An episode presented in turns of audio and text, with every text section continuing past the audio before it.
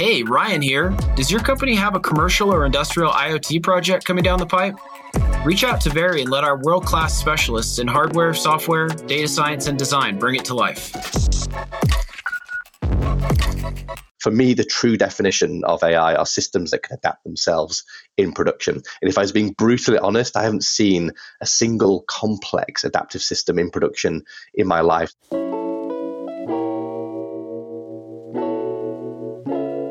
Budget overruns, brick devices, data breaches. Building connected products is hard. Welcome to Over the Air. Sharp, unfiltered conversations with executives about their IoT journeys, the mistakes they made, the lessons they learned, and what they wish they'd known when they started. I'm your host, Ryan Prosser. Welcome back to Over the Air, IoT Connected Devices and the Journey. My name is Ryan Prosser, C E O of Vary, and today we're joined by my very old friend, Daniel Hume, C E O of Satalia, and we're going to be talking about real A I. Not the A I everyone claims is A I, but real A I. Daniel, thanks for being on the show. Looking forward to it, Ryan. Cool. All right. So for those that don't know, would love a little background on Satalia, what you guys are up to. And also, uh, I think congratulations are in order. You guys have recently gone through an acquisition. Yeah, that's right. Um, I actually uh, still wear two hats. I wear an academic hat. For twenty years, I've been researching A I. I ran a master's program in U C L, which is one of the world's leading universities in, in A I. And now I'm currently contra- entrepreneur in residence for U C L. So I help them take deep tech like DeepMind and spin it out. But I also am the C E O of Satalia. And about six months ago, we sold to W P P, which is one of the biggest media agencies in the world. It's been a great decision, and we're continuing to scale Satalia inside W P P, but I'm also Chief A I Officer for W P P, responsible for A I across one hundred twenty thousand people. I can tell just by the delivery, you have given that self-introduction a few times. I'm really excited. So uh, for listeners that don't know, Daniel and I have been friends for fifteen years, been many years since we've talked. We went to, did some grad work together, went to the same grad school. Daniel, talk a little bit about, you know, so one of the things that drew me in, you posted, I think on LinkedIn, and you said something to the effect of ninety-nine percent of what people are claiming is A I isn't actually A I. And this is one of the things that we hear a lot from people that are very close to the space is, hey, most of what's out there isn't actually artificial intelligence. Expand on that a little bit for folks that are out there and they're seeing A I being advertised broadly. Yeah, like the world, according to Daniel, start from there. Real A I is, real A I isn't. There are three categories of technology that are currently being referred to as A I. I think that only really one of them is. Uh, the first one is getting computers to do things that humans can do. So things like chatbots, um, having machines recognize objects and images, doing things that traditionally humans humans can do is what people currently are calling A I. And because humans are the most intelligent thing in the universe, when we get machines to do what humans do, we, we assume that that's intelligence. Now, I would argue that humans are not intelligent, and that's a whole different podcast. But that's one category. Uh, the second category is essentially machine learning. We're able to now extract very complex insights from large bodies of data and have the system be able to explain how those ex- insights have come about. And again, unfortunately, people are synonymizing and calling machine learning A I. Actually, there's a much better definition of A I that comes from the definition of intelligence. So instead of using human beings as a definition of intelligence, there is a, a definition which I love, which is goal-directed adaptive behavior. Goal-directed in the sense we're trying to make a decision. Behavior is how quickly we can make that decision. But the key word in this definition is adaptive. Ultimately, what we want to do is build systems that make decisions, learn about whether those decisions are good or bad, adapt their own understanding of the world so that next time they can make better decisions. For me, the true definition of A I are systems that can adapt themselves in production. And if I was being brutally honest, I haven't seen a single complex adaptive system in production in my life. So actually, I would argue that nobody's really doing A I right now. So what would you categorize what most people are calling A I? So let's talk about non-A I, okay? Is there a better definition for what that is? If we look at the first one, chatbots having machines automate human behavior. These are some of the flavors of things that are, are currently mm-hmm. being called A I. And these technologies are very good at removing humans from the loop. The second flavor, as I mentioned, which is quite popular, is machine learning. Unfortunately, I would argue that companies don't have machine learning problems. I think we're going to see a bubble in A I where people think that machine learning is going to solve all of their problems. Companies don't have machine learning problems. They have decision problems. And decision making is a completely different field in computer science. You got lots of companies that are hiring data scientists, machine learning experts, when actually they should be hiring decision scientists. And actually, again, I would argue there's less than three thousand really strong decision scientists uh, around the globe. Uh, we'd, we should always start with the problem or the decision that needs to be made and then work backwards. What insights, what data do I need to help me make better decisions? So I think there's a misapplication, a mishiring of talent because companies are, are hiring essentially the wrong people to solve problems that they don't understand. But ultimately, what we want to do is build systems that can adapt themselves. And there's less than a handful of companies around the world that really understand how to make safe systems that can adapt themselves in, in production. I don't know if you remember the Microsoft Twitter bot a few years ago. M- Microsoft launched a bot on Twitter. Lots of teenagers decided to tease that Twitter bot, and it, and it became a racist, sexist bot very quickly. That's what happens when you put systems in production that can adapt themselves, that they can adapt in ways that you can't predict. Um, so building safe, adaptive systems is extremely complicated. But ultimately, that's what organizations need to do to survive, to win. They need to be able to adapt more quickly than their counterparts. Being able to adapt more quickly, it means that you're more intelligent. So for listeners out there, and, and our audience skews, you know, folks that are managers and executives at companies that make hardware. We are an IoT show. Walk us through, for instance, of maybe I, I would try to quote you here. Uh, companies don't have machine learning problems. They have decision problems. What would be an example of, like, you could just give us a, any, for instance, that comes to mind, a decision that they should work backwards from and what that would look like, you know, in an optimized uh, setup. So these folks are saying, okay, Daniel, sure. I totally buy it. Paint me a picture. Sure. So so let's say we wanted to maximize the yield of our sales force. What the impulse is to use machine learning to to profile your customer base, to identify people who are going to churn or you can cross-sell to or upsell to, and then assume that that's solved your problem. It hasn't solved your problem, it's solved one portion of it. What you then need to do is you need to use machine learning to profile your sales force. So profile who's good at dealing with cross-sell, who's dealing with upsell, who's dealing with churn. And then you need to decide who are the right people to work on those opportunities. And just to give you some maths, if I have sixty salespeople that I can allocate to sixty sales opportunities, there are more combinations of allocating those sixty salespeople to sixty sales opportunities than there are atoms in the universe. Humans are good at solving problems up to about seven. If I have seven salespeople that I need to allocate to seven sales opportunities, I've got about a thousand permutations. Beyond that, uh, it becomes very difficult for human beings to solve. Start out with a decision, which is I need to allocate salespeople to sales opportunities to maximize my yield, and then work backwards. Do I need to profile my customers better? Do I need to profile my um, salespeople better? But it all starts out with a decision problem. So that makes sense. Talk to me a little bit about, you know, I mentioned this is an IoT show. A I uh, from the perspective of Veri is, that's one of our four practices: hardware, software, data science, and design. Talk about, from your view, the interrelationship between A I and IoT. I know this is something that, like, that you have a, a lot of passion for. Can you expand on that a little bit? Yeah, so if you go back to the definition of intelligence, goal-directed adaptive behavior, um, you, what you want to do is learn from your decisions. And being able to learn from your decisions mean, means being able to get access to data very, very quickly. And so IoT is absolutely fundamental in that. If I, for example, have a system that routes, routes vehicles uh, to do deliveries, I want to be able to learn how long it's taken that vehicle to drive down that particular road, how long um, that particular driver has taken to deliver to that customer's house. So what I can use is IoT devices to be able to take that data, to profile the, the characteristics of those of those routes or routes, uh, and then learn next time. The next time it takes another fourteen seconds to deliver to that type of customer with that type of driver. So uh, IoT devices are fundamental in being able to capture data real time, have it go through the system, the system adapts so that next time it, it, it can make better decisions. As you look forward, what's something in that, in like that relationship between those two? You talked about the routing issue. What's a breakthrough that you think is just beyond the horizon line? Something that you're very excited about that you think is realistic? Maybe something that like uh, folks are not yet starting to talk about. Because of COVID, more and more people are working from home. And uh, now that we're working from home, we are emitting a digital footprint, our Zoom calls and our emails. And what companies are, are wanting to do is they're wanting to collect all of that data to essentially understand and profile you, your relationship to other employees.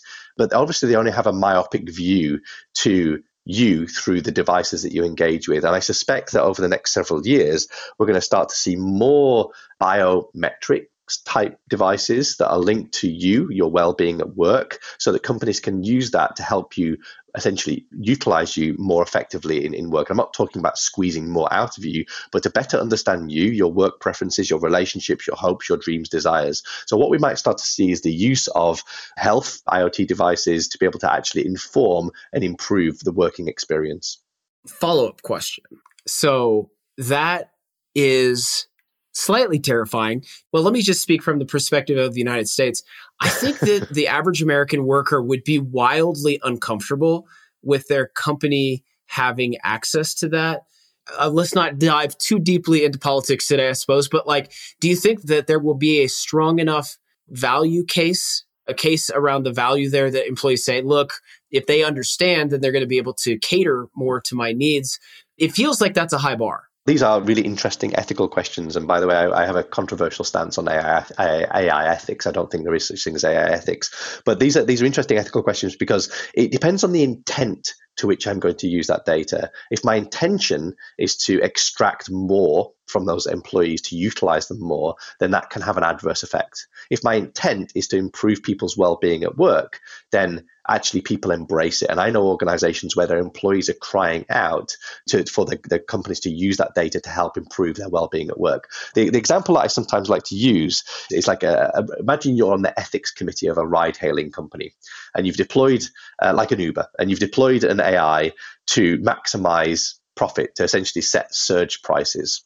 And the A I has realized that by accessing your battery data and your phone, when your battery is very low, you're willing to spend more money on your ride. Essentially, it's ident- identified a vulnerability. You're vulnerable, and it's going to exploit that vulnerability. And so the intent is to exploit that vulnerability to maximize profit. If the intent was to use that data to prioritize you because you are vulnerable over other people, then people would be much more comfortable with that. So it doesn't matter about the data. It matters about the intended use of the data. And we need to hold our leadership, the companies, accountable to make sure that they're using that data in the most ethical way. There are absolutely is a future where you can uh, use this data to identify secret lovers in the company. You can, you can predict if people are going to leave the company before they know they're going to leave the company. We have to make sure that we're holding leadership accountable to using these uh, this data in, in, in a way that's going to benefit benefit the employees. And, and actually, those are the companies that are going to survive. It feels like a high bar. I, I can't envision how that would work practically. I mean, I can see imp- people wanting to own this. You have some very strong views because you've been in this space for and very close to this space for a long time. But just from a privacy perspective, it's hard to imagine people being comfortable with that leap. Very curious to see how it actually plays out.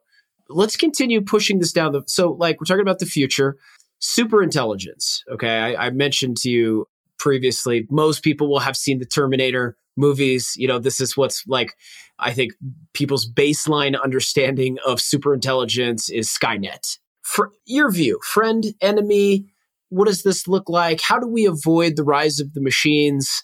Pick whichever piece of this uh, you want to start with and, and just go from there. This superintelligence is often referred to as, as what is called a singularity. And, and singularity comes from physics, which is a, a point in, in time that we can't see beyond. And actually, by definition, it's very hard to predict what's going to happen if we if we birthed uh, an artificial intelligence that was more intelligent than, than us. It's, it's very difficult to see beyond that point. Actually, I did a, a TEDx talk recently where I talked about six different singularities, of which the, this one, the superintelligence or technological singularity, is, is one of them. My concern is, is, that, is that it's predicted that this will happen within our lifetime, right? Within the next thirty, forty, fifty years, uh, the prediction is that we are going to build a brain that is smarter than, uh, than us in every single possible way. And it will become infinitely smarter very, very quickly. And it will be the last invention that we create. And nobody knows if it's going to be the most glorious thing that happens to us or our biggest existential threat. I am concerned that it is our biggest existential threat. And I think that if we are still fighting each other over G D P, if we're still fighting each other, each other over stuff, this thing will probably see us as a threat and remove us from the equation. So I have a, I guess, a goal over the next forty years to try to figure out how can we get humanity cooperating as a species so that when this thing comes along, it sees that we can cooperate and it leaves us alone. Related question, you know, we're talking, okay, continuing on this trend of questioning, let's pull it back to the here and now a little bit. So, okay, you talked about the terrifying future. If not closely managed, it could be horrible.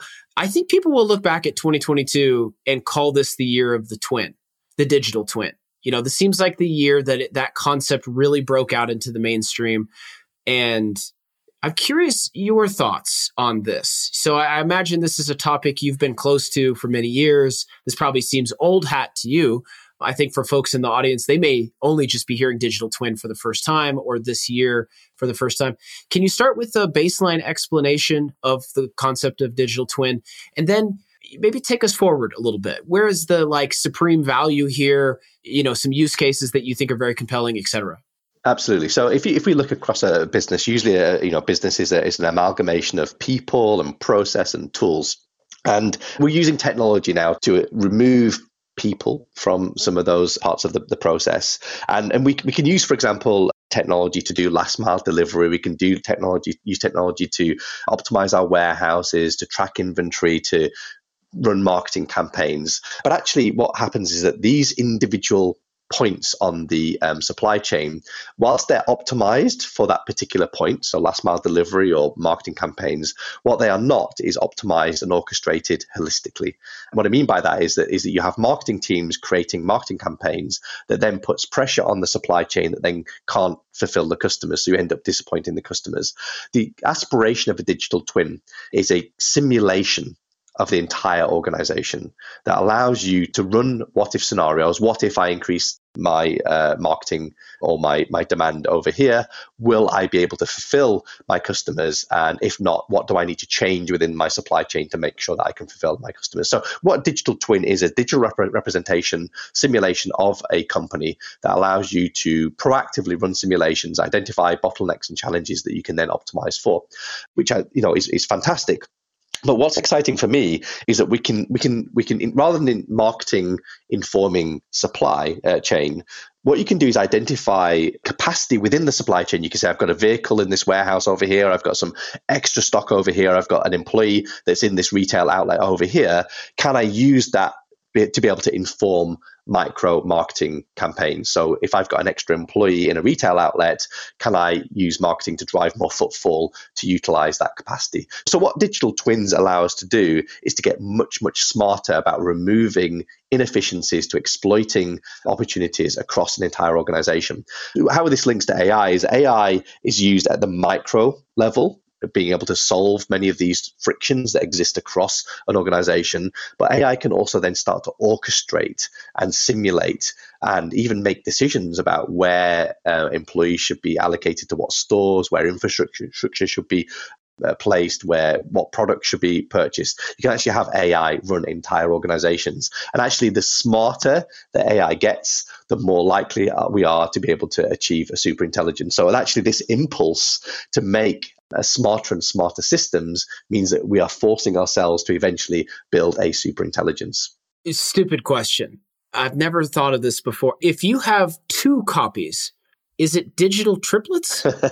It's a good philosophical question. There are actually a couple of flavors of digital twin, which I think will converge. So one is a digital twin of of the, essentially the flow of goods across an organization from marketing all the way to fulfillment. But I just alluded to another digital twin, which is your workforce. in capturing the profile of individuals, their their skills, their relationships, their hopes, their dreams, desires. And what organizations are realizing is that they need to actually have a digital twin of their workforce to be able to better utilize them. And then, of course, workforce and goods and physical infra- infrastructure are intimately linked. But what we'll probably start to see over the next several years is a digital twin of your of your physical infrastructure, a digital twin of your other assets, which is your workforce, and ultimately them, them two converging.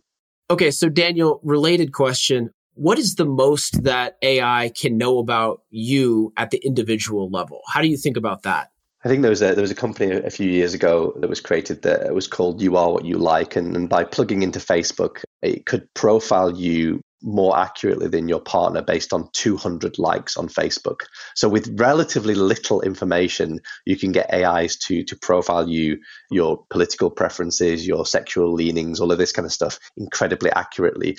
And as I said, we're starting to capture more and more of that data to understand people, world of work. But um, this is only going to exponentially in, increase as we start to look at the metaverse. The, the metaverse is probably a huge amount of hype at the moment, but this is going to come. And, and I think that brands and organizations need, really need to face into understanding their position and place in the metaverse. The metaverse is is a multiple universe. There, there is a, whether it be games or virtual stores or social networks, all of these different universes that you can interact in. And what's unique about the, the concept of, of a metaverse is that there's a unified you. There's an avatar, a login that exists across all of these uh, different universes. There's persistent. So even if even if you die, there's still a digital you. And that digital you, that avatar, will know you better than yourself. And there is some hypothesis that that digital avatar will be making decisions on your behalf. It will be, brands will be fighting for the attention, not of you, but of your digital avatars. It might be that there are, you know, scenarios in the future where you're, you're in your driverless car and you're presented with a trolley problem. I don't know if you know the trolley problem, but in, in front of you is a, a kid, to the right are two adults, and to the left is a cliff. The car can't stop. Who does the car kill? Now, of course, uh, car manufacturers don't want to make the decision because they don't want to be liable, but there's a scenario where your digital avatar makes the decision for you based on your preferences. So it decides to kill the grandma over the cats because it knows you prefer cats. And so there's an interesting future where the physical you and the digital you are interacting in both the physical and digital worlds in, in crazy new ways. Fascinating. And, uh, and this is, I think, the closest that we've ever come here at Over the Air to a Black Mirror episode. There is actually a Black Mirror episode. I don't know if you, I have. if you remember the Black Mirror episode where you've got the, there's a dating episode where they have run multiple simulations of, of dating to find your perfect partner. There is a, an idea that your avatar can date millions of other avatars to find the perfect match for you. The concept and episodes that really terrify me on Black Mirror are the ones where the digital version of yourself can never die. You know, they're trapped in some virtual space and millions of years are passing with no stimulus or input. And, you know, I look at that and I think, you know, we might be the first generation that values, that learns to value the right to die, the right to not exist, you know, because uh, living forever, yeah. I think, may turn out to be one of the f- worst things that can happen to a person. Like once achieved digitally, you know, people might look back and say, well, that's actually a pretty terrible outcome. Thoughts on that? Is that something that you've given any thought to? Yeah. Absolutely. It's actually one of um, one of the six singularities that I alluded to earlier. It's what I refer to as a social singularity. It's often referred to as the Methuselarity. And, and it's where we cheat death. And, and actually, there are scientists that believe there are people alive today that won't have to die. And uh, because we can use I O T. Actually, we can use devices to monitor ourselves, to clean us out like a car. If you kept on top of damage in a car, it will never have to die. It will never break. And the, the same hypothesis applies to human beings. We're obviously much more complex. Um, and I and I think that you're right. I think ultimately it's not about whether we want to live forever. It's about choosing when is the right time to die. Death is barbaric and it's deeply unpleasant. And I probably would much prefer a situation where I choose when I want to depart from this universe as opposed to my body deciding for me. Mm, or mind. So we're getting to the top of the hour here. I've written down some of the key takeaways. You are, and uh, this has not changed from fifteen years ago, substantially smarter than me. So I've dumbed some of this down. Tell me how I did. number one, A I, it, most A I today is B S. True or not true? True. Yeah. True. Number two, companies don't have machine learning problems. They have decision problems. So they need to work backwards from what is the business decision or the whatever decision that they need to make, and then begin to work backwards from there. Absolutely. And more importantly, decision problems are require a very, very specific skill to be able to solve them extremely well. They're often referred to as decision scientists or optimization experts.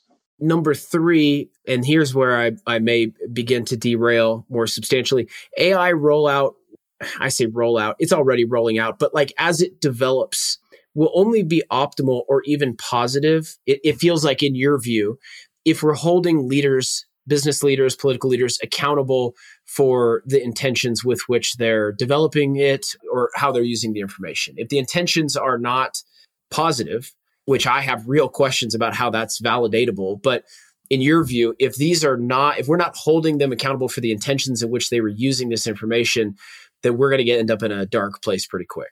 That's right. And I think just to build on that, we, we now know that purpose is becoming more and more important to most businesses. And so we need to be able to make sure that we're holding businesses accountable for achieving the purpose. And I hope that that collective purpose of all of our enterprises is, is going to make the glorious futures that we could create for humanity. Four, and this is definitely the world according to Ryan, but is it fair to say digital twins is, are basically A B testing on steroids? Yes. Okay, I'm doing pretty good so far. And last but not least, um, you know, so we just went through this like Black Mirror scenario. I think half of our listeners are uh, sitting in their car terrified right now. It feels to me, you know, you talked about two hundred likes and now the Facebook Borg has got you nailed better than anyone you ever loved ever knew you. I, it seems to me that the ability to learn about people at the individual level is far more developed now already and more developed and powerful than most people realize. I think people are, you know, they're thinking, okay, twenty thirty, I need to have my bunker ready. And it's like, the, you're probably about fifteen years too late. You know, I mean, you look at this Cambridge Analytica story and the, what, you know, what Facebook was doing and what was happening with that data. And, you know, this two hundred likes thing, that's a pretty low bar. I mean, most people on Facebook are liking, I don't know, I'm not on Facebook, but most people are liking a lot of content. They're not thinking about it too much. You know, if somebody wanted access to that, okay, whatever. And if you're telling me that with two hundred likes, a really realistic and accurate picture of a person can be developed, that's a, seems like a pretty terrifying here and now reality. Accurate? It, it is accurate. And actually, it exemplifies the idea that those companies that get there first, those companies that use A I to understand their business, their customers, to be able to then make decisions, adapt those decisions, those companies are going to win. Yeah, I mean, it, it feels a little bit like the story of the United States itself. You know, the U S births all of these really successful companies. You look under the hood, and one of the reasons is that it it is its own really large marketplace. So, you know, the, who, the people that came, quote unquote, came to America, there were already people here. I yes, I definitely realize that audience. Uh, I don't mean to insult anybody. When Westerners, white people, whatever, came to the United States and really colonized it and established it, whoever won that war, you know, and there was a lot of different factions that wanted to control it, was going to control something substantial and powerful that for, it turns out, you know, two hundred years would provide a market, a launch pad that would, that would, and it feels like with tech, this is that next big war, and that the winners of this are going to be well positioned for, I don't know, a hundred years or more. Would you agree with that? Indeed, yeah. I think one of the advantages, obviously, that, that America, China have is massive markets to grow into, which is what we don't really have in, in Europe. But the use of these technologies and other things like blockchain, decentralization, removes some of those physical boundaries, and you can now start to have companies that span across anywhere around the globe, that tap into talent around anywhere in the globe, uh, where the market is the globe itself. Okay, so I feel pretty good about my summaries. I feel way less good about the future of the world. You're a smart guy. You were a smart guy then when we first met all those years ago. What, what's next for you guys at Satalia? So you've been acquired. Like, what can folks, uh, I don't know, as the months roll on, um, the next six months, eighteen months, what's going on for you guys? We want to scale from the one hundred twenty people we were to uh, the four hundred, five hundred people over the next several years and have more and more impact on the world. I also want to live to my vision, which is to try to create a world of abundance and, and unlock the creative capacity of, of everybody on humanity. So I'll be investing my, my new wealth and uh, resources to try to create a world of abundance. And I will be rooting for you. One of the questions I always love to ask, what I O T, and for you, let's expand this to A I as well. Who are some A I and I O T companies out there that you think highly of and you think more people should be talking about? Well, having unlocked some capital now, I asked Google, what do you do if you've made some money? And Google says that you should um, buy time. And uh, buying time usually means trying to make yourself healthier. So I've become very interested in the use of A I, I O T, to monitor one's health and to actually try to figure out how to live a long, happy life. So any companies that are involved in monitoring uh, health uh, to identify challenges, to solve those challenges, nanobots, et cetera, et cetera, for me is very interesting. Any specific call-outs that come to mind, companies you've been especially impressed with? Uh, I mean, uh, the Oura Ring is very popular. Uh, you know, the, this small device here that, that monitors my, my my heart rate and temperature and, and things like that. But as more and more of these devices become intrusive, we'll get a much richer uh, view of uh, of how human beings operate and how we respond to nutrition and, and medication and uh, all that good stuff. You know, it's interesting you mentioned the Oura Ring. It's one of the only wearables that isn't a watch. And I've been tethered to my Garmin watch, uh, a Garmin watch, for ten years now. You know, I do triathlons and things like that. And, you know, I would like to not have to wear a digital watch. It would be nice to be able to, to have some flexibility on timepieces. So we're definitely rooting for Oura. Last question related to this ecosystem. You know a lot about A I. You were talking about A I fifteen years ago when I first met you. You were very, felt to me at that time, very early to the party. Who out here, give us a name of somebody you think's doing good work in A I that isn't, you know, one of the, the household names? I think a lot of, a lot of big companies now are. So the, you know, the Amazons, the Googles, um, et cetera. It's, uh, I, I know a handful of startups as well that are doing some very, very interesting things. It's hard for me to kind of pinpoint one, but um, unfortunately, maybe fortunately, it depends on how you look at it, we're seeing a lot of the very good A I start- startups being hoovered up by the, the large corporates. Uh, again, it's something maybe I'm a little bit concerned about because they're able to accumulate all of that talent and, and now power, but the, the big tech companies are doing a pretty good job. Last question.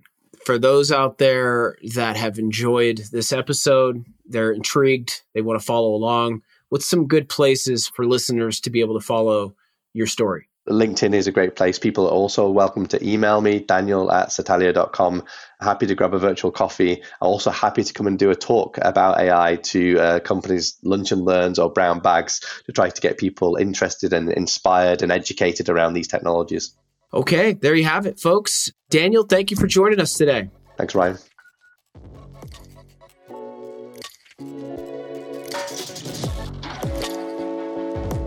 Over the Air is brought to you by Very. To find out more about us, head over to very possible dot com and make sure to search for Over the Air in Apple Podcasts, Spotify, or anywhere else great podcasts are found. Don't forget to click subscribe to ensure you don't miss any future episodes.